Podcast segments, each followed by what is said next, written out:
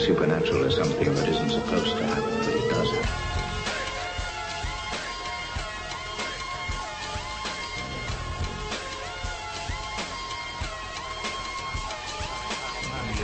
Presents Spooky South Coast with your hosts Tim Weisberg and Matt Costa.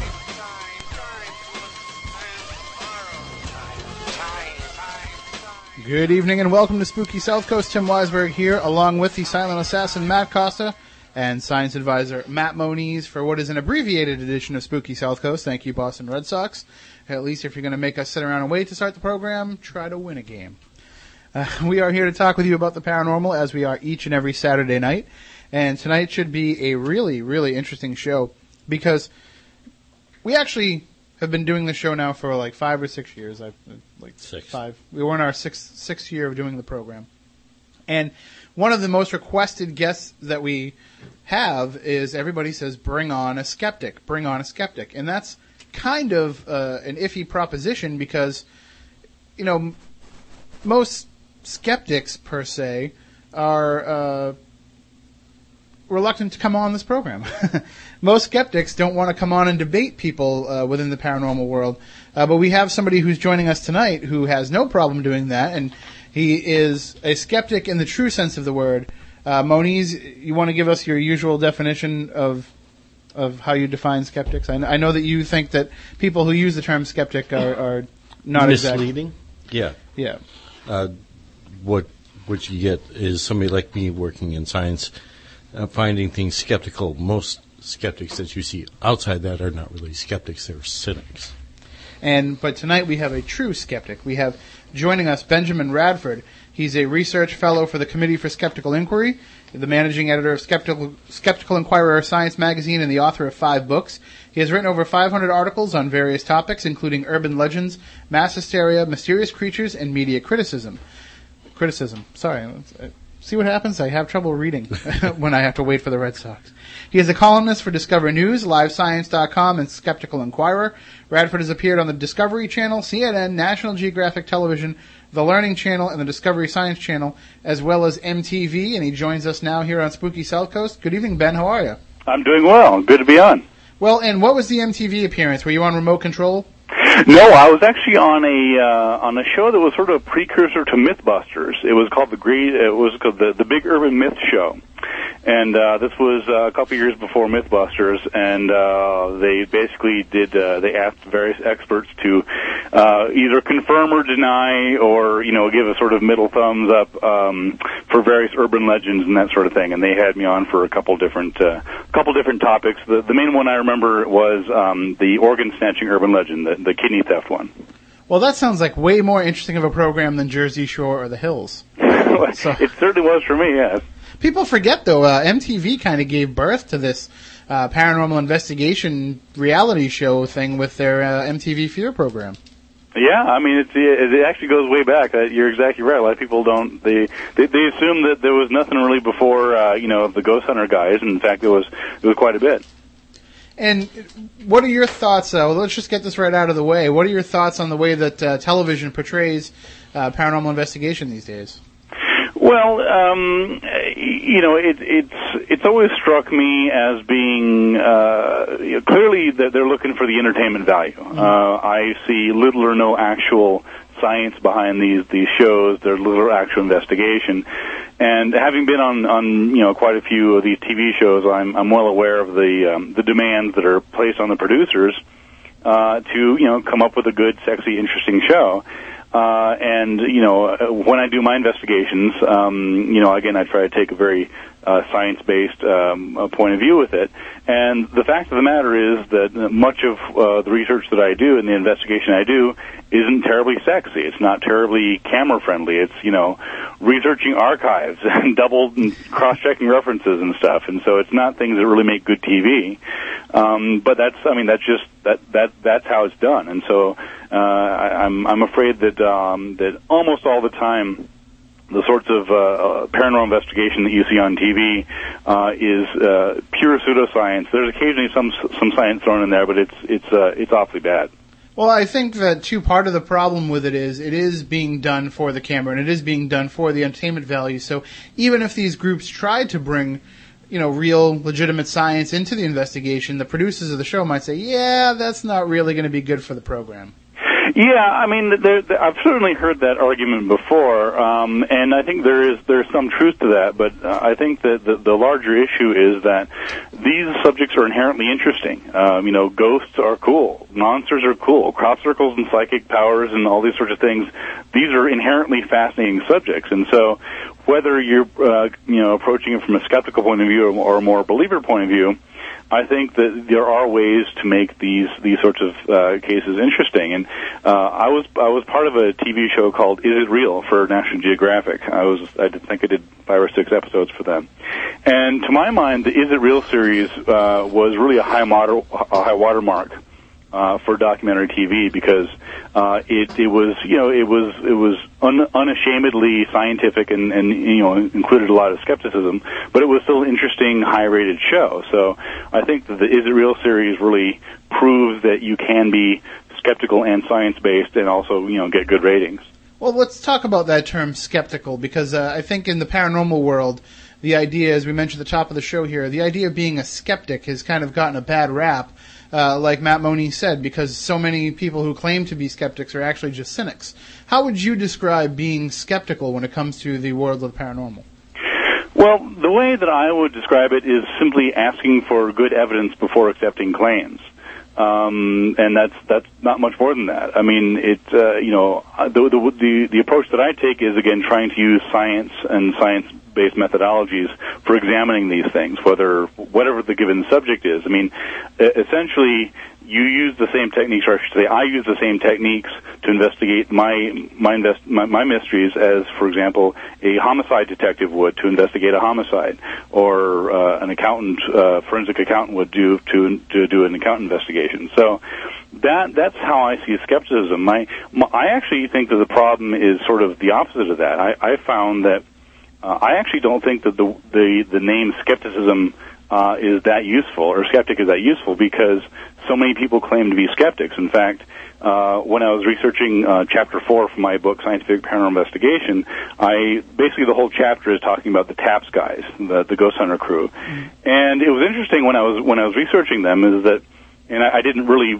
fully realize this until I read uh one of their books, is that they call themselves skeptics. Um they they say several times that we're skeptical, we use science. And um, they, they they don't use any sort of science or skepticism that I'm aware of. Uh, so I would I I think that if anything, the the name skeptic has um, has gotten far too diluted, because again I've I've talked with many ghost hunters and Bigfoot investigators who, who say, oh yes, I'm very very skeptical, and when when I talk to them, it's clear that they're they are not they're not skeptical, and they're certainly not using skepticism the way I, the way that I do. Well, yeah, I think what it is is they're not looking at skepticism uh, as a school of thought, but they're instead using it as a defensive barrier, uh, kind of, you know, like we would be skeptical of something, you know, kind of like a raised eyebrow. Sure. Uh, that, I mean, I don't think it goes beyond that to a lot of people who are claiming to be skeptics. It doesn't. It just just goes uh, about as far as not taking it at face value. Right. And by skeptical, they mean, well, I, I want a little bit more information, but I'm still going to say that it's paranormal no matter what. Right. And, and to me, that's not skepticism at all. I mean, when I when I do my investigations, I don't go into trying to debunk. I mean, I, I'm not a debunker. I do not claim to be a debunker. In fact, I don't really like that, that, that phrase. I, I don't think it's, it's meaningful, and certainly not scientific. Mm-hmm. Uh, you know, science follows the evidence, and if the answer is that this is in fact a ghost, or this is in fact Bigfoot, or you know this person actually is bending you know spoons with his head, with his, with his mind, then then that's fine. That's where science takes you. Um, so you know I don't go into a, a given investigation or case trying to prove or disprove. I go into it trying to understand what the hell's going on, and if the answer is that there is a a rational scientific explanation, then then I'll do my best to find it. And if the answer is that there is no, there, the, the, if the answer is there in fact is a ghost there, then then that's great. That's I'm all for it. And to just to be clear, you don't believe that you, you don't disbelieve in the idea of ghosts. You're not saying that they can exist. No, of course not. Um, uh, you know that's that's not scientific. I, I don't. You know, I've never said, for example, that Bigfoot doesn't exist. I've never said that ghosts cannot exist. I have said that in, in my experience and in my research, which I've been doing for ten or twelve years now, uh, I have not found good, compelling, hard evidence of these things. Uh, but that's not to say that next month or next year or, or, you know, at some point in the future, we may not have good hard evidence. And so, you know, I, I approach it from trying to say, you know, what, what, what is the evidence? You know, how, how are people collecting the evidence and how do we analyze it? Not that this is ridiculous. I mean, you know, in the investigations that I do, if I, if I were absolutely convinced that these things didn't exist, I mean, if I, if I knew for certain that Big, that Bigfoot didn't exist or ghosts didn't exist, I wouldn't waste my time. Um, I have, I have better things to do with my time. Or, for example, my, my, my new my new book, uh, Tracking the Chupacabra. I spent five years researching this. Um, if if I knew from the outset, well, this is ridiculous. The, the Chupacabra cannot possibly be real. Why would I? Why would I waste all the time and, and energy that I did? I mean, I, I I want I want the answer. And again, wherever the, wherever the ed- evidence leads is where I'm happy to go. Well, we'll talk about the Chupacabra coming up in the next hour. We do have to take a break for the news. I know I hate these Red Sox games because as soon as the conversation gets rolling, you know, it's time to take a news break. But we Damn are required. At least if they won, it would have been worth it. But so uh, we're going to take a break for the news. When we come back, we'll talk about Chupacabra. We'll talk about. I want to get into exactly how you investigate the paranormal scientifically and see if it's how it's different from what a lot of the people that we know in the field do as well. And uh, we'll also take your calls five oh eight, nine nine six, oh five hundred. one eight seven seven, nine nine six, one four two zero. Email SpookyCrew at Spooky South Coast dot com, or you can jump in the chat room on Spooky T V at Spooky South Coast dot com. So uh, stay tuned. We'll be right back with more with our guest tonight, Ben Radford. Go to his website, Radford Books dot com, during the break and check out some of his titles. We'll be right back with more here on Spooky South Coast. You're a coward. You've got nothing to be afraid of. Step aside, I'll show you. Turn on all your lights, lock the doors, and pull down the shades. Spooky South Coast is back. Oh my! Oh, woe is me!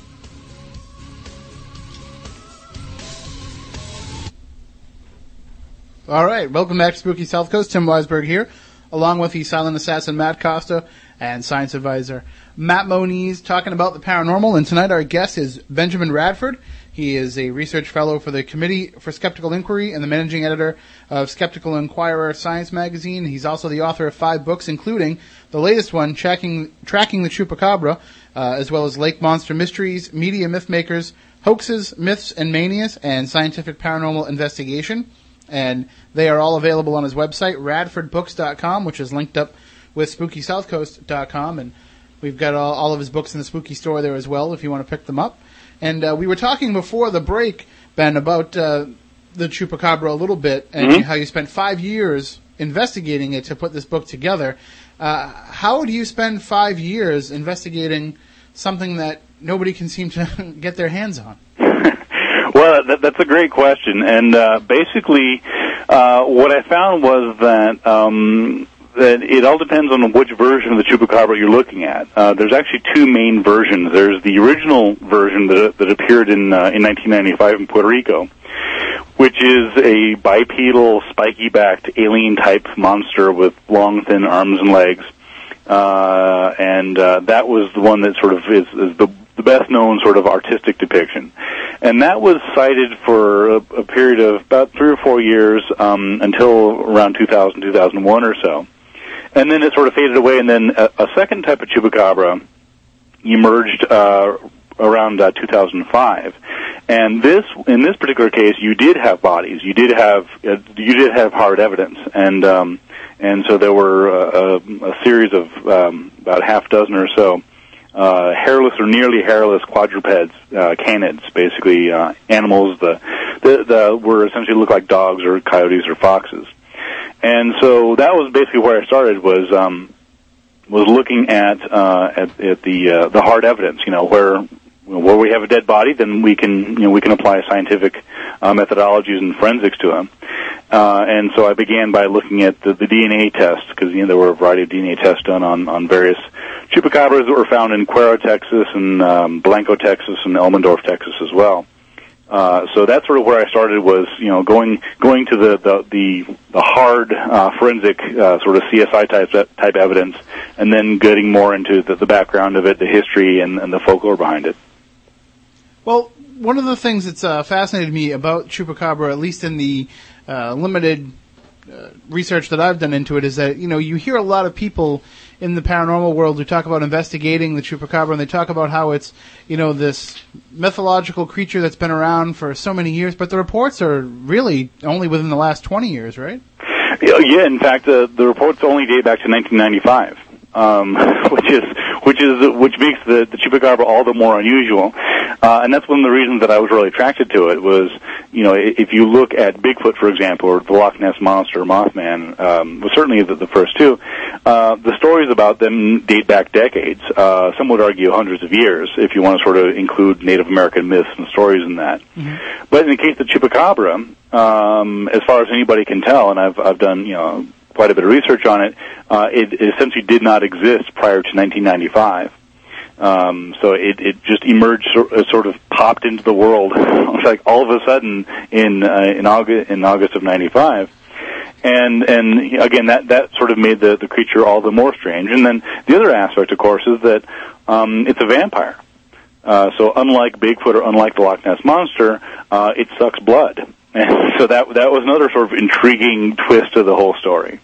So all these, you know, supposed stories that we hear about how it comes from folklore, there's there's nothing in uh, Puerto Rican or, or, or Hispanic folklore that mentions any similar creature?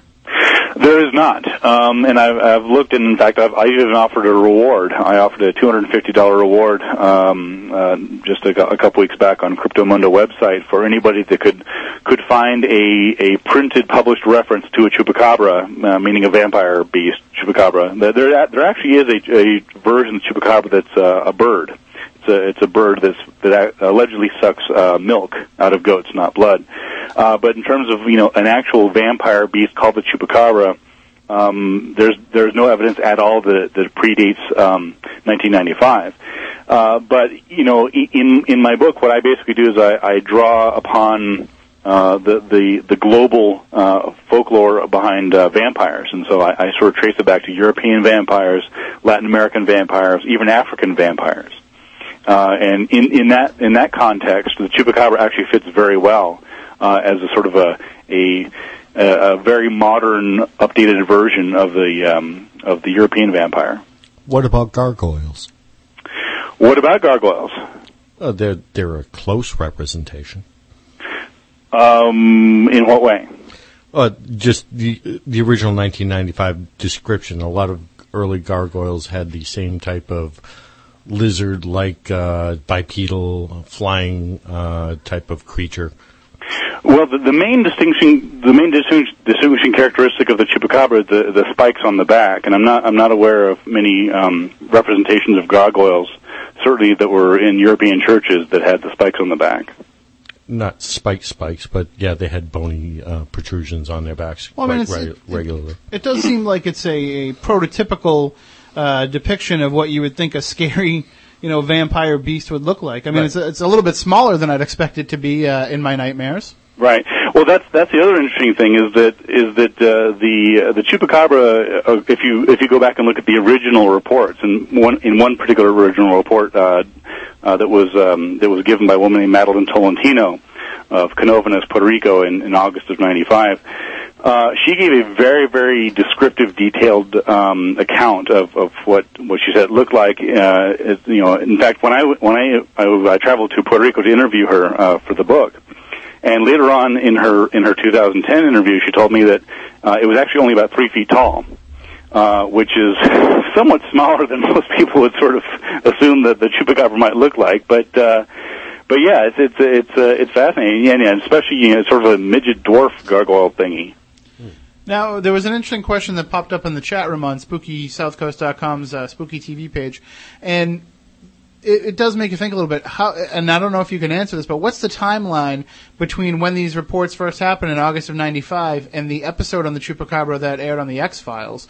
And were there any increased uh, reportings or sightings after that episode aired? Uh, I can answer that, in fact. Um, I, I, I mentioned the X-Files episode in the book, uh, and as far as I could tell, I, I actually traced it back, uh, given the, the typical um, uh, production uh, timeline for, for most T V shows. Uh, as far as I could tell, that episode was written within about six or nine months of the original uh, Chupacabra furor in Puerto Rico, uh, again being August and September and going into December and all that um, in, in ninety-five. And so uh, as far as I can tell, it was written uh, within a few months of it being, oh, like, oh, my God, here's the, here's the new creature, uh, and then they scripted that and then put that in there. Uh, certainly, the one of the most interesting parts about the Chupacabra is how much it is a product of the mass media. Um, and uh, you can actually draw, I, I, in the book I talk about how there are a couple leaps that it made. Not not physical leaps, but figurative leaps between, and some physical leaps as well, mm-hmm. um, but uh, in how it sort of became a, a, the world's third best known monster in the world after after Bigfoot and Nessie. Um, wow. And one of them was um, that uh, the the original description was uh, was drawn out by a, a U F O researcher by the name of Jorge Martin, uh, who then put it on the internet, and so uh, it was essentially went viral. Um, in, uh, in in ninety-five, ninety-six. Uh, the second thing that happened was that uh, the uh, a T V show called Christina, which is sort of like the, the Spanish language version of Oprah. Uh, it's very popular in Latin American Spanish speaking areas. Christina did an episode on the Chupacabra, and almost immediately, at, right after that episode aired, uh, people were suddenly reporting the Chupacabra in Spanish speaking areas all around the world, um, primarily in places like Um, Uh, Nicaragua, Mexico, and parts of, uh, of Florida, for example. So there's, oh, you could you can draw a very strong parallel between the uh, the, the, the the the publication and the, the spreading of, of the, the idea of the Chupacabra and subsequent reports. Well, and that's another thing that we we'd love to talk with you about. And we could do a whole episode on, and that's the uh, media perpetuation of these myths. And in some ways, they create these myths, and in some ways, they just pick up the ball and run with it, and then you get the increased reports based on, you know, the fact that it's appearing in newspapers and on television shows. Uh, and it's interesting that you say that it's the number three most recognized uh, creature behind Bigfoot and the Loch Ness Monster, because it really is that media attention that's been paid to it that created that. It's not, you know, reports around the world. It's not, uh, you know, fifty years of sightings that have led to that popularity. It's basically just media coverage of it. You're exactly right, and in fact, uh, one of the one of the contributions I made in terms of trying to understand the original Puerto Rican Chupacabra uh, was I went back and I, I looked at the, the news coverage, and what you find is that the original coverage in Puerto Rico in in uh, in late ninety-five and early ninety-six, particularly, uh, most of the stories, and in fact even earlier, but this is before they actually called it the Chupacabra and had a had a had a face to it. Um, most of these stories were spread by rumors and gossip. And uh, tabloids. There's a, a very famous um, tabloid newspaper called El Vocero in Puerto Rico, and uh, not all the stories of Chupacabra appeared there, but but the majority of them did. And of course, this is sort of our version of, you know, National Enquirer or Weekly World News, um, but it's also mixed in with real murders and homicides and sort of, you know, true celebrity stories. So it wasn't it wasn't treated at the time as being sort of like, oh, here's a Bigfoot and Elvis sighting. This was treated as very much a, a real menace, uh, and, and was taken very seriously in many places. Um, there, I, I, in, the, in my book, about, I talk about uh, there were actually armed mobs um, that were armed with machetes and, and guns and knives and sticks that would uh, that would be searching the night, uh, looking for the Chupacabra to, to kill it. Well, you mentioned uh, the fact that with this, this second wave of Chupacabra, it, that there has been bodies associated with it. And what has been the media coverage of, of the findings of those? Because I would guess that, you know, they're pretty easy to debunk as being, uh, sorry to use that word, but they're pretty easy to uh, explain away as being some other type of creature. Well, yeah, it's interesting because what happened was, was that the, for the people who believed in the Chupacabra originally, um, there, there was there was a, a growing frustration because uh, people were, were having Chupacabra sightings and people were finding dead animals that they believed had been drained of blood, typically goats. Of course, Chupacabra means goat sucker in Spanish, but not just goats. There would also be cattle and and uh, uh, domestic pets and things like that, and chickens and whatnot. Um, but the, nobody had ever found any hard evidence, and so um, so by by uh, say you know two thousand four, two thousand five, people were starting to say, well, what what the hell is going on here? This, there seems to be a real blood-sucking vampire vampire creature somewhere around here, but but we're not finding any hard evidence. And then uh, then. uh, then when you started seeing the, the sort of type two or Texas chupacabras emerging, uh, in, in many ways that was a mixed blessing uh, for the chupacabra believers, because on one hand, you finally had evidence. You finally had a dead body. It wasn't just, you know, it wasn't just, you know, glimpses of things. It wasn't just eyewitness reports. There actually, there, there's a weird, hairless, dead animal right in front of me. Um, so that sort of boosted the, the idea of the chupacabra. But it was also a double-edged sword because, uh, as you pointed out, um, when you do have uh, hard evidence, um, you have, a, a, you know, either a living or a recently deceased creature, uh, you can do D N A tests on it. And when, when the, when those tests came back, Uh, almost invariably, they came back being either uh, dogs or coyotes, uh, with an occasional raccoon thrown in. Um, and of course, uh, those those are by definition not chupacabras. Uh, although I should add that the most famous chupacabra, the one that was found in two thousand seven in Cuero, Texas, by a woman named Phyllis Canyon, uh, she she did the D N A test, and she and that, that did come back uh, coyote. And she at first disputed that, and then she later agreed it. And so, but but it's important to realize she still believes that she has the chupacabra. That is, uh, Phyllis Canyon and the most famous, you know, chupacabra. She believes that the chupacabra is a coyote mixed with wolf. So you're telling me that the chupacabra that I've seen with my own eyes, that I paid fifty cents to get into a tent to see, was really nothing more than just a, a dead coyote? Uh, I'm not sure which one you paid fifty cents for. I don't know. The, I don't know. I just was at the uh, at the fair. I can tell you the one that I paid fifty cents for, and that was uh, that was a pretty good made, uh, pretty pretty good gaff at the uh, at the county fair. It was uh, it was the same same tent where I saw the two headed cow that literally somebody just glued a, a dead cow's head onto a living cow. Well, exactly. There there you go. You know, so it's a, you get what you pay for. Yeah, and you know, when you're only paying fifty cents for something that should legitimately cost six or seven dollars in today, you know, in today's economy. Or exactly right. Free, yeah, I mean, yeah, prices should be going up too. I don't know why they haven't. That's what I think. So, well, when you're talking about chupacabra, though, you're talking about just another one of these, uh, you know, these mythical creatures, another one of these things that are kind of beyond the veil that we can't quite get to uh, with our modern capabilities, that it seems like. Uh, but you do use scientific methods in your investigation. Uh, can you just describe for us briefly exactly what that means? Uh, you mean in the case of chupacabra specifically, or just, just in general? Just in general. To, to, I mean, what's the difference between the way you might investigate, say, uh, a ghost report and, uh, you know, you've... De- uh, I don't want to say debunked. I mean, well, no, I mean, I, I no, it, it's a fair question. I mean, I, I have debunked, um, I have debunked claims, but I, I, you know, that that was the end result. That wasn't the intention. So, mm-hmm. you know, if if I investigate a claim, it turns out not to be true. Um, it's been disproven or it's been debunked, but you know that that wasn't that that was just how it turned out to be. So, uh, you know, that's that that's fair enough. Well, let's go with uh, with ghost investigation, because sure. So much of our audience uh, are paranormal investigators. What would be the difference between the way that you approach an investigation of a, of a ghost sighting as opposed to what you might have seen others do, or, or what we see on uh, mainstream television?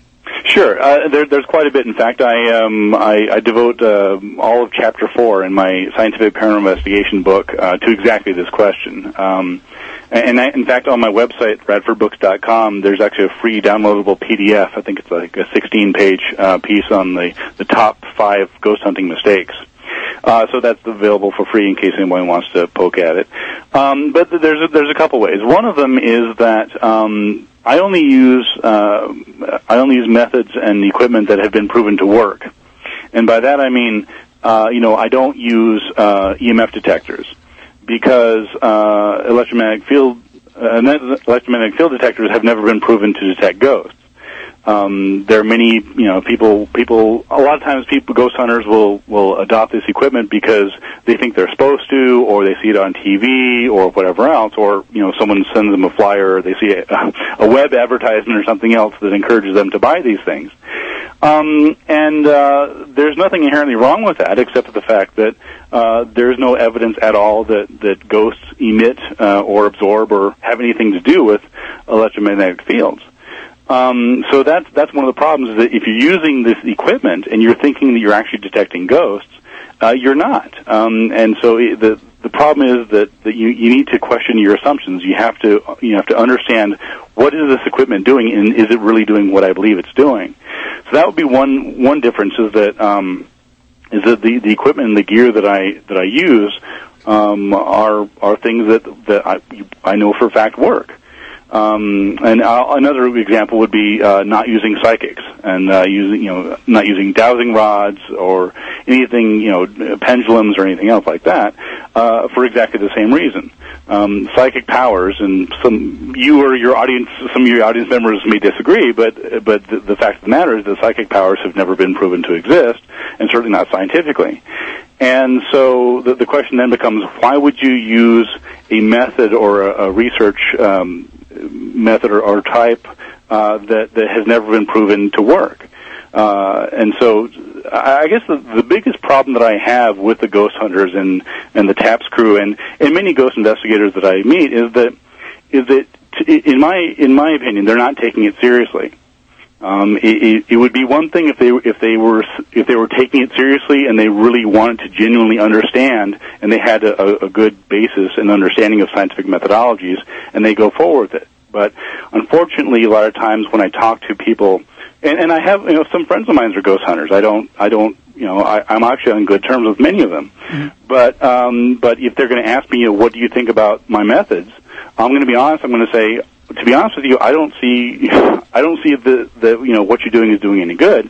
And that's, and let me just wrap up by saying that, um, I think the other thing that distinguishes my work is that I actually solve mysteries.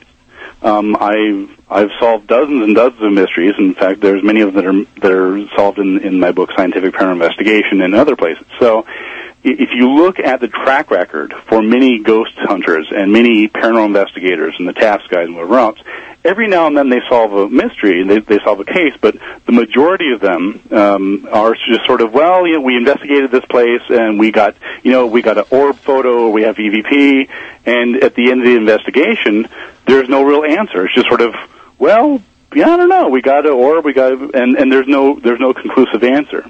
But the investigations that I do, um, the, the certainly ones I've done so far, uh, there is a an actual definitive answer, and that's certainly the case with the Chupacabra. Uh, it is the the the mystery is solved, and that's one thing that I think distinguishes my work from many other people's. Well, let's take a step back here a little bit on the, on the ghost investigation side of things. I mean, I know a number of investigators who have spent the time and devoted the, the time and efforts to learn how to properly le- use the equipment. I mean, a lot of people will buy something because they see it used on a television show mm-hmm. and say, oh, I've got to have, you know, this, or I've got to have that. Uh, but I know a number of people have taken the time to actually learn, you know, how to use it properly, what it means when they use it, and what, what the different fluctuations mean. Mm-hmm. My question to you is, you, you said that there hasn't been any proof that if there are ghosts that they use electromagnetic field. But right. Then how do you explain the electromagnetic field anomalies that often happen associated uh, alongside places that have ghost reports? Well, uh, the I think that the better question is, how do we know that they are ghosts? How do we know they're not? Well, how do we how do we know they're not elves or gremlins or dragons? We don't. Right. But, but exactly. All it so, is just data that, that you use in... in the process of measuring what you're doing. It's just one more data point. It isn't a proof or disproof. It's just a, a data point that helps add to your summation at the end. So what's the point in using equipment that won't prove or disprove anything? Just to help you guide along the way. Are you heading in the right or wrong direction? But if, if, if the if the equipment that you're using, as you just said, can't tell you one way or the other, what's the point? What's the point of doing this uh, all? At all, period. But if you're going to do something, at least take some sort of measurements along the way. No, no, I would agree with you. I think I think the problem is that, and again, I, I talk about this in the book, is that is that most of the investigators that I see, they have no good understanding of scientific and statistical methodologies, and so they'll go into a, uh, a haunted house and they'll take measurements, and they'll be like, oh my God, we're going to take measurements here and there, and they're under the the illusion that. that if they take a couple measurements, so supposedly before the ghost investigation or before the ghost hunt, and they write these down, uh, that somehow that that's in, that's enough data points uh, to compare an anomaly, and it's not. Um, I mean, you would need to go to a given haunted location uh, for weeks or possibly months ahead of time to record uh, to, to record enough data points to get a reliable baseline. And I have yet to find a, an investigator that's doing that. Well, you just have, but that's beside the point. uh, I've been doing this twenty-five years. Uh, and how, how's your results? Uh, not bad. You know, I work as an analytical chemist in, uh, during the day and have for the past twenty years. How many cases have you solved? Solved? Yes. You don't really solve these. I, I solve them, absolutely. I, I've solved plenty of cases. I mean, you you, you, you can uncover uh, erroneous results or, you know, things that are maybe causing something else. But the, the other cases where there are no logical explanations, I've, I've had stuff happen with T- at least twenty other people standing right there with no physical reason that I can understand why this happened. Why did this object all of a sudden levitate through the middle of the room, stop, hover, and then continue on without anybody touching it? So let me just make sure I understand. So you're saying that because you don't understand it, it's unexplainable? Uh, in the terms of physics I was taught. Okay, so do you do you, do you use that same logic elsewhere? Where if some if you encounter something that you personally don't understand, you assume that it's it's paranormal. I I assume that it's something I don't understand. I don't. I'm not going to say that it's um, it, it it's. I'm not going to make up a scientific explanation for it if I don't know what it is. That's what I'm saying. Well, right. I mean, I, I, I encounter things all the time that I don't fully understand, but I don't I don't assume that I know everything, and that if it were explainable, that I would know how to how to explain it. All right, but the, my point is, you got to take readings, and uh, I go to places continuously and take readings, and, and to establish what I would feel to be a norm. Now, if people are taking the stance that a ghost, uh, for lack of a better term, is a disembodied soul, a soul being energy, and energy can neither be created nor destroyed, only changed, as we know or have been taught, they then energy should affect various fields electromagnetically. And this is the theory of why people use uh, E M, E M F meters. Right. Well, why, why are you choosing that particular definition of ghost? Uh, I'm saying that's generally the most popular. Sure. Uh, that... But just because something's popular doesn't mean it's valid. I mean, at one point, you know, as I'm sure you admit, just because most people think something is true doesn't mean it's true, right? Uh, correct. Right. So, so, so, are you just arbitrarily choosing one particular definition of ghost, or, or do you do you examine other ones? But oh, I, I examine them all. I, I take all of them. I'm just using this particular point as to why most people use an E M F meter, because this is what they and, thought. And that also seems to be what your evidence that you've gathered over the course of your twenty-five years seems to point toward. Yeah, there's something interacting with the field. Uh, I mean, I, I, I have, what it is, I, I can't exactly say yet, you know, one way or another. I kind of follow the same school of thought of, you know, the energy field that is kind of holding uh, some sort of form. I don't believe in the idea of a soul necessarily, um, but I do believe that there's a, an energy network within uh, an organic human body that needs to dissipate out at, upon death, and sometimes it doesn't. Sometimes it holds that form, and I'm still trying to figure out why it holds an intelligence if it does. Right, well, and that's exactly one of the questions that I would have is, is you know, if people are telling me that if someone presents me with an, with an, an E V P, uh, my question is, how how exactly are you claiming that this ghost can create a voice? Uh, the only way that we know that, that voices can be uh, voices can be created is through physical mechanisms, you know, uh, vocal cords and lips and tongues and things like that. And presumably ghosts don't have those. And so I have yet to have anyone who's knowledgeable about the subject explain to me how exactly a disembodied spirit could could have a voice.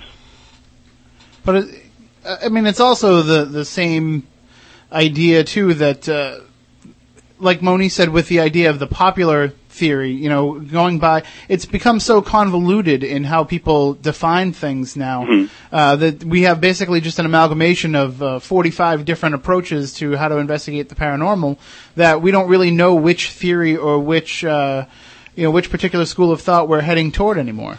No, I, I would agree with that. I mean, in fact, you know, I think that that's I think that's absolutely true. And and I mean, this is this is to my mind is one of the one of the inherent flaws in the way that a lot of the investigation is being conducted. Is that I mean, I can give you a half dozen different definitions of ghosts that that I've I've encountered uh, over the years. Some people think they're telepathic projections. Some people think that they're uh, spirits, I mean, soul. I mean, there, there's all sorts of different ideas. The problem is that without hard evidence pointing in one direction or another, one one theory or one assumption is as good as the next. And so that doesn't give you a very good basis upon which to do experiments and investigation. I mean, it, there's always that old standby that people will fall back on, too, where, well, we can't use the scientific method to explain it because it doesn't fit our science. Yeah, I, I don't buy that. Um, I, I think that, you know, for example, if you're going to if you're going to tell me that, then the question is, well, why then allegedly do uh, do ghosts appear on, on film, on, on videos, and uh, and in, in recordings? I mean, if you can't have it both ways. You can't say that it's the ghosts are at the same time both beyond our science and beyond our senses, and yet they they are recorded, they're experienced in a variety of ways. I mean, it, it can't be both. Is it possible, though, that uh, as we get more, I, I guess, I don't want to say more scientific data, because, like you said, you know, if it's not accumulated in, in what science generally agrees upon, then it's not considered scientific data. Mm-hmm. But as we have more of these, I don't want to name anything in particular, but more of these devices mm-hmm. that people are out using, it, do you think that that's kind of just convoluting the fact that there's, now that there's this supposed device that'll do this, it, it's going to make people stand by shoddy evidence even more because they captured it with something they paid three or four hundred dollars for? You mean like Frank's box? Um, well, no, Frank's box, you know, you can get those for a lot cheaper. But, you know, when, when people go out and spend, you know, ten thousand dollars on a thermal imaging camera because right. they saw it on Ghost Hunters, uh, that means that every little hotspot on there has to be paranormal activity, right? Because you got to get your money's worth. Well, that, you're, you're exactly right. And that's, that's one of the problems that I have. And, I mean, look, th- this is, this is, this sort of gets back to, I think, one of the fundamental pl- problems, which is that, is that, and you all may disagree, but my position is that the evidence for ghosts has not gotten any better um, over the last uh, decades and, and years. I mean, people have been searching for ghosts, depending on how you want to in- interpret the, the word searching, for, for well over one hundred years. I mean, the Victorians ha- held seances and did all sorts of S P R stuff. So, you know, people have been looking for ghosts for a long, long, long time now. And the problem is that even with all the new technology, even with all the, the, the, all the gadgets and the, the FLIR cameras and all the sort of stuff, the evidence is not getting any better. And you would expect that if these things are really out there, and if improved technology translated into improved results, that we would be closer, we, you know, we, we, you and I would be able to say, this is what we know about ghosts that we didn't know last month or ten years ago or twenty years ago. But there is there is no fact that we know. There is not a single, you know, no, knowledge point or data point or fact that we can all say, well, you know, we now know that ghosts do X or they have this characteristic. And so it, it seems to me at some point you have to sort of take a step back and say, why is that? Why is it that with so many ghost hunters and so much gear and so much equipment and so many alleged hauntings and whatever else, why isn't why isn't the accumulated evidence getting any better? Well, we're getting a flurry of uh, activity happening in the chat room on Spooky T V at Spooky South Coast dot com, but uh, I can't keep up with everything that everybody's asking uh, during the course of the conversation, so we invite you to call in uh, five oh eight, nine nine six, oh five hundred, one eight seven seven, nine nine six, one four two zero, uh, and you can also email questions, SpookyCrew at Spooky South Coast dot com. But uh, feel free to jump in the discussion, folks, because uh, obviously uh, Ben is making some points that you may or may not agree with. Uh, but remember to keep an open mind, though, too, because if you don't, then you're just as cynical as you would accuse a, a quote-unquote skeptic of being as well. So uh, one of the things that uh, is fascinating to me about modern ghost hunting is the fact that people are so willing to turn their back on psychics or mediums uh, going along on an investigation, but they'll just as easily pick up a device like a Frank's box, which is essentially just an electronic version of the same thing. Uh, what if that human element is key to having the, the paranormal activity occur, whether it be, you know, some sort of empathetic wave that it gives to the paranormal, or whether it be that it's merely a projection of the person investigating themselves? That's a great question, and uh, and who knows? I mean, if if ghosts are real, and if, if they are the, the you know the spirits of the departed, um, then yeah, it, it's I guess it's logical to say that you know maybe maybe you have to have a human element in there.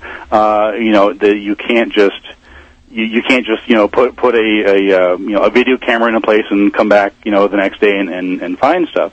Um, that yeah, could certainly can. be it. Uh, I guess the, the, the problem that you encounter, of course, is that anytime there's the human element, there is the possibility and indeed the probability of uh, of interpretation problems. And, you know, someone saying, oh, you listening to E V P, it's like, meh, did you hear that? It's Mary. No, it's Larry. It's Harry. Mm-hmm. It's, you know, it's, it's your, your, you know, your, your back is hairy. I mean, come on. I, I've heard so many bad quality E V Ps in my life that, I mean, at some point you have to recognize that so much of the stuff is fil- is filtered through very, very biased people's perceptions. And I don't, I don't mean biased in terms of being necessarily bad or stupid, just we all have our inherent perceptions and, and you know, w- and we see the world through certain cris- uh, certain prisms.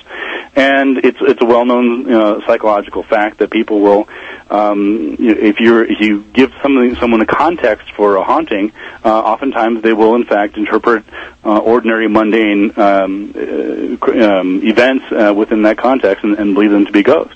You mentioned that you've heard so many bad quality E V Ps. Have you heard good quality E V Ps? Uh, I've heard I've heard better quality ones. Uh, it depends on what you what you mean by quality. If you mean quality of evidence, I haven't heard any real great ones. I'm waiting to hear a good one uh, that sort of actually gives uh, verifiable information that neither the, the neither the, the person that took the um, The, the, either the person that's listening to it or the person that took it has. For example, contacting the spirit of, uh, you know, say, Natalie Holloway, if she's dead, and saying, Natalie Holloway, where are you buried? What happened to you? And having that information being translated to, to a person and going, say, oh, my God, the, the, the, the, this ghost told us exactly where this was.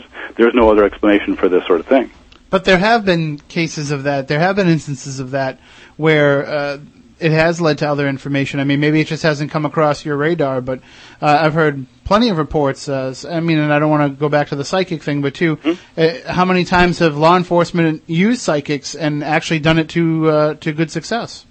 Well, it, it's funny you should ask that. I, I've actually investigated psychic detectives quite a bit. In fact, uh, in, in my book, uh, Scientific Paranormal Investigation, I tackled uh, what was presented to me as the best case ever of psychic uh, detectives, and I uh, I did a I spent eighteen months researching that case, and um, it uh, I, I don't have time to go into the whole. It didn't turn out to be quite so true. Well, I mean, I can say f- uh, from personal experience, and I can't really say much about it, but uh, we had an instance where uh, information was passed on to us uh, that came from supposedly the other side, and when it was presented to the Uh, police department, it was kind of like one of those, hey, how'd you guys know about that? Yeah, we'll take I, this I, over I, from here. Yeah, yeah, I, I would, I would love to hear the story, the, the case. I mean, honestly, I, I'm, I'm, I'm open-minded about it, and um, I would either, either, uh, you know, send me an email out um, after the show. I'd, I would be happy to uh, look into that. It sounds interesting. Sure, I'll have Moniz handle that because he has all the details. All right, well, we have a call on the line, so let's go to the phones. Again, if you want to call in, five oh eight, nine nine six, oh five hundred. one eight seven seven nine nine six one four two zero are the numbers. Uh, good evening. You are on Spooky South Coast with our guest, Ben Radford. How you doing? Yeah, not too bad. How you doing, guys? Uh, we are spooktacular. Oh, I'm glad to hear that. How's it going, Ben? Hey there. Spooktacular. It was great to hear it tonight. Actually, you know what? I'm a critical thinker, and I really enjoyed listening to you. And um, just had one really quick question. Mm-hmm. Um, you were talking about using the meters and stuff like that. Um When it comes to, like, ghosts and stuff like that, and what people are perceiving as ghosts, um, do you think there's, like, different ways we can kind of go after this? Like, maybe when people are using, I don't know, the uh, magnetic field meters and stuff like that, you know, uh, it, using that and going after that, or E V P, should we be specializing in trying to figure out one thing versus trying to group it all into one big thing? Yeah, no, that, that's a great question, and I think that uh, you know I, I have quite a few ideas in terms of how to make how to bring more science to ghost investigation. Um, I think the, the the fundamental thing is that is that people need to uh, to decide what characteristics they believe ghosts have. Um, and that's very important because if you're investigating something, whether you're a scientist or a homicide detective or anything else, if you're going to say I'm trying to understand X, by definition, you need to understand what are the characteristics of X. what, you know, what distinguishes it from Y or Z. And so, um, so it seems to me the way, the, the one of the best way to go about it would be to decide for yourself, you know, this is what I believe ghosts are. Um, and, you know, they have these characteristics. And, for example, you know, one of the main themes over the last uh, decade or so is, has been that ghosts, uh, as, as, you know, as we talked about before, uh, give off electromagnetic field and electromagnetic waves. Well, if that's true, uh, then there, there should, you know, then, then E M F detectors are, in fact, the correct Uh, the correct equipment and gear for that. The problem is that uh, so far to date, and I'm, I'm sure some of you would disagree, but so far that there's not good evidence that they in fact do give off uh, you know, electromagnetic fields. And just because you have an anomaly, just because you, you have something that you can't explain or that you, you think is unusual for the area, d- does not mean it's a ghost.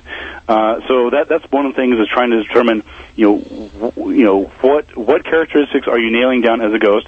And, and if you, if, after you investigate that, um, then, and you determine that, you know, yes, th- then you can devise tests and equipment to use for that. And, and if later on those tests turn out to be negative and you're not getting any information, then you say, okay, well, maybe ghost is an X, maybe maybe it has these characteristics, and then you then you move on to the next one. But at least if you're doing that, then you're going about it methodically, and you're you're covering all the bases instead of this sort of wild, wild west, you know, who knows what the hell a ghost is, and you're you're just basically shooting in the dark. Yep. All right. Good point. Thank you. All right, well, thank you for calling in. All right, if anybody else would like to call in, again, the number is one eight seven seven nine nine six one four two zero, uh, five oh eight nine nine six oh five hundred are the numbers. And uh, I do want to mention, uh, be- before we let you go, Ben, uh, Matt Costa is actually looking at your site here uh, on the computer here in the studio, and uh, your your game, Playing Gods, it looks like it's a blast. Well, yeah, thing. It's uh, every now and then someone will bring, yeah, that's uh, it's the uh, it's the world's uh, what I call it, the, the world's uh, the, the board game of divine domination. It's the, basically the world's first uh, board game of religious warfare. Um, and so, as you can imagine, Target wasn't going to touch it, but it's um, it's a, it actually is a, is a fun game, whether whether you're a skeptic or believer. Well, religious warfare is should really be done in board game format. I think the world would be a much happier and more peaceful place if that was the way that it was handled. Exactly. That was that was the. I'm glad you got the the. Uh, I'm glad you got the satire there. That was exactly my point. Is that if everybody would just leave each other alone, accept each other, and you know, quit killing each other for for you know other people's religions, I just you know I just get tired of it. Just live and let live, and you know, be good to each other, and, and go hunt for ghosts. There you go. Now, the game itself now, is it uh, is it one of those, you know, kind of like a, a Warcraft-type game or one of those games where it's, you know, really involved, or is it just a typical board game? Uh, it's sort of halfway between Risk and uh, and, uh, and and maybe Monopoly or something. It's it's uh, it's uh, it's it's it's just it's strictly a board game. Um, I haven't yet developed anything in terms of you know being a, an online game or anything else like that. It's I, I purposely when I was designing the game, I wanted it to go sort of old school because you know I grew up playing Dungeons and Dragons and, and Risk and, and that sort of things, and so I enjoyed the. Um, the strategy games, and uh, so it's, uh, again, I would say it's, it's about the same complexity level as Risk, uh, but of course you get to be, you know, Buddha with a chain gun, so that uh, that adds to awesome. It. Yeah. I mean, that just shows my own ignorance about a lot of these games. I said Warcraft, but I meant Warhammer. Yeah, and, yeah. So, it, but, uh, you know, I just remember going into the comic book shop and seeing all these guys playing that and saying, I have no idea what they're doing. Let me just get my Spider-Man and go home. Exactly. But, exactly. Uh, It does look like a lot of fun. It is available through your website, Radford Books dot com, uh, if people want to pick that up, as, as well as your books. Uh, what, and, again, in the time that we have left, we have about ten minutes left, and I, I do want to kind of get back into a little bit more about uh, the idea of one of the topics of your books, Media Mythmakers. Mm-hmm. And uh, that's something that is a, a pet topic here on Spooky South Coast, especially with Chris Balzano, our content director, uh, is the way that the, the media shapes our opinions and our beliefs of things. Uh, just talk a little bit about that book and, and, and basically what you dove into there. Yeah, that was actually the, uh, I think that was two thousand three, if I remember right, or two thousand five. And, um, you know, I had always grown up in a family of journalists, and I had always been critical of the news media, and I, I just, I had just seen so much, so much crap out there. Um, and I finally got disgusted with it, and then the, the subtitle of the book is How Journalists, Activists, and Advertisers Mislead Us. And so uh, I wanted to sort of uh, I wanted to sort of take a take a hammer to a lot of the uh, the B S that we see, uh, everything from sensationalized media um, media stories. Uh, I talk about uh, when, like, for example, when Princess Diana died, uh, and just like you know just. days and hours and weeks of coverage about it, uh, and much to the detriment of, of real legitimate news stories. I mean, I, I felt bad for Diana myself, and uh, lots of people did, but it, it, it was just so so incommensurate with uh, with the real problems in the world. And so I talk about everything from, like, emotional legislation, for example, and and uh, the ways in which uh, the the news media do do a job of basically scaring the public um, on a wide variety of things, everything from uh, dr- drug laws to uh, the, the the the predator panic, for example, the idea that sex offenders are behind every tree and they're they're attacking kids left, right, and center. Well, in fact, if you look at the statistics, um, actually uh, the the, uh, the the main people that attack children, both physically and sexually, are um, are parents and caregivers. It's not. It's not, you know, some, some unknown stranger down the down the road in a trench coat. It's somebody the child knows, um, and the family knows. And so, in cases like that, uh, the, the real problem is that is that the the nation's uh, fears and concerns are being misplaced. Uh, and so, you, everyone's like, "Oh my God, look over here and look at this big problem." And it, it certainly is a problem. I mean, there there is a you know. It, it does happen, but it, but the vast majority of these crimes, particularly against children, uh, are committed. Uh, again, by, by uh, parents and friends of the family, and, and most people don't realize that, and so they put all this time and attention and concern into into areas that really aren't helping people. And so I, I, I go into um, the Columbine story, nine eleven, uh, hoaxed authors, news bias, and things like that. Well, as we know, fear sells, and it's pretty much the only thing left that's a guaranteed sell. Well, that, and, that and sex. Well, there you go. But uh, and I'm sure since you've written that book, uh, things have only gotten worse because the idea of what is the media has been uh, kind of crumbled even more with not only the death of my business, the newspaper business, uh, mm-hmm. which is uh, kind of on life support now, but also the idea that, you know, the, the regular old mastheads are no longer news, and now the news comes from things like T M Z and Radar Online. Right. Exactly, and that's and that's one of the interesting things about the sort of democratization of news, uh, where you have some of the old guard, you know, the the what used to be the, the credible, um, you know, the big three or big four networks, uh, and then that sort of phased into this, you know, twenty-four hour news cycle with, with C N N and M S N B C and these other things, and of course with the emergence of the internet. Um, and it, it's tempting to sort of say, "Oh my God, isn't this horrible?" And, and in, in many ways, it is bad. I mean, there there's no denying that, uh, especially with the dearth of newspapers. Um, you know, one of the great things about newspapers is they actually did investigation. They had full-time staff writers and journalists who did investigative work. And um, and with the demise of newspapers, not, they're not totally gone. And I'm, I'm pleased to say I, I do subscribe to the New York Times and, and the local paper as well. Uh, so I do my bit to support, um, but the, the, a lot of that is just um, is just lost in, in, in today's news cycle. Everything is you know trying to be there. You know the, the goal is not to get things right, is, is to get there first and to put the story out. And if oh by the way later on we realized that half of the news story was wrong, well at least we got there first. And I I, I don't like that at all. And of course that you know that media is now influenced. Uh the paranormal community, because they've basically taken what was once a small pursuit from a small segment of the population and, and basically turned it into, you know, the new reality. You know, basically everybody wanted to be on Temptation Island and Survivor, you know, ten years ago, and now they all want to be ghost hunters. You're exactly right, and that's you know that that that's a, that's a very good point. And I uh, I uh, I keep meaning to write an article about the influence of uh, the Ghost Hunters T V show, uh, and I, I don't think I'm going to surprise anybody by saying I'm not real impressed with it. Um, but uh, it, it it's just remarkable uh, how much uh, how much they've influenced you know ghost hunting and and, and paranormal investigation.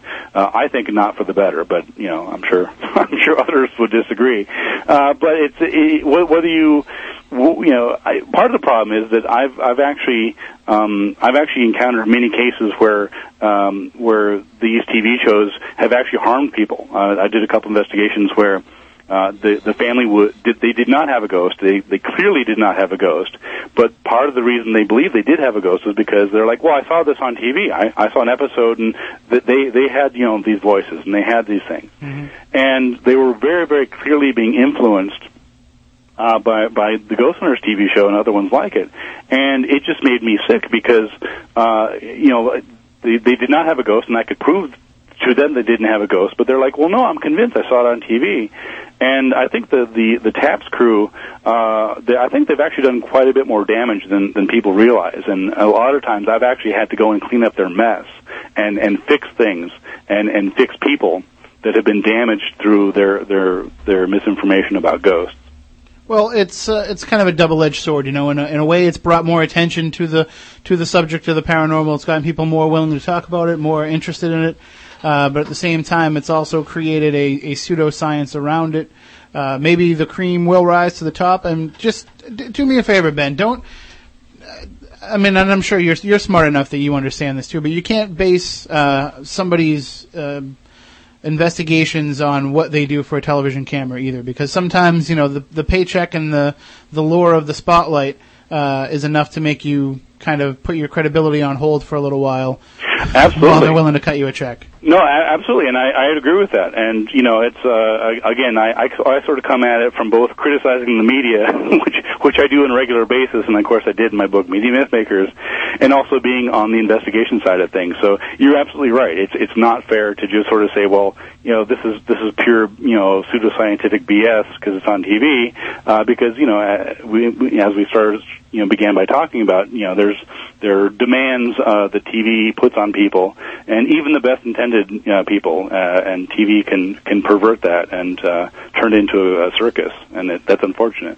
All right, thank you for joining us, Ben Radford. Your, his website is Radford Books dot com. If you want to check out some of his titles, including the latest Tracking the Chupacabra, you can get them all there, and they're in the Spooky store at Spooky South Coast dot com as well. Ben, hopefully you can come back and join us again. You can be our go-to skeptic. I, w- I would love to. I, I enjoy talking to you guys, and it's uh, it really is a pleasure to talk to people who, who are knowledgeable about it, who I don't necessarily agree with, but that are willing to, to engage in dialogue and, and just talk. I mean, again, I think ultimately, I think we're all on the same page. I think that we're all looking for the same thing. We're looking for, for truth behind it, and we just may approach it from, from different ways. But, you know, I think I think it's all good. And who knows, maybe sometime we'll do a, a off-the-air podcast only where we can uh, all drink and swear at each other, too. Awesome. That'd be great. All right.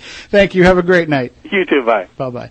All right. That does it for this week's show. Next week, I won't be here, but uh, Matt Moniz will be here, and we're trying to get Chris Balzano to step into the big chair, even though it'll be, you know, virtually.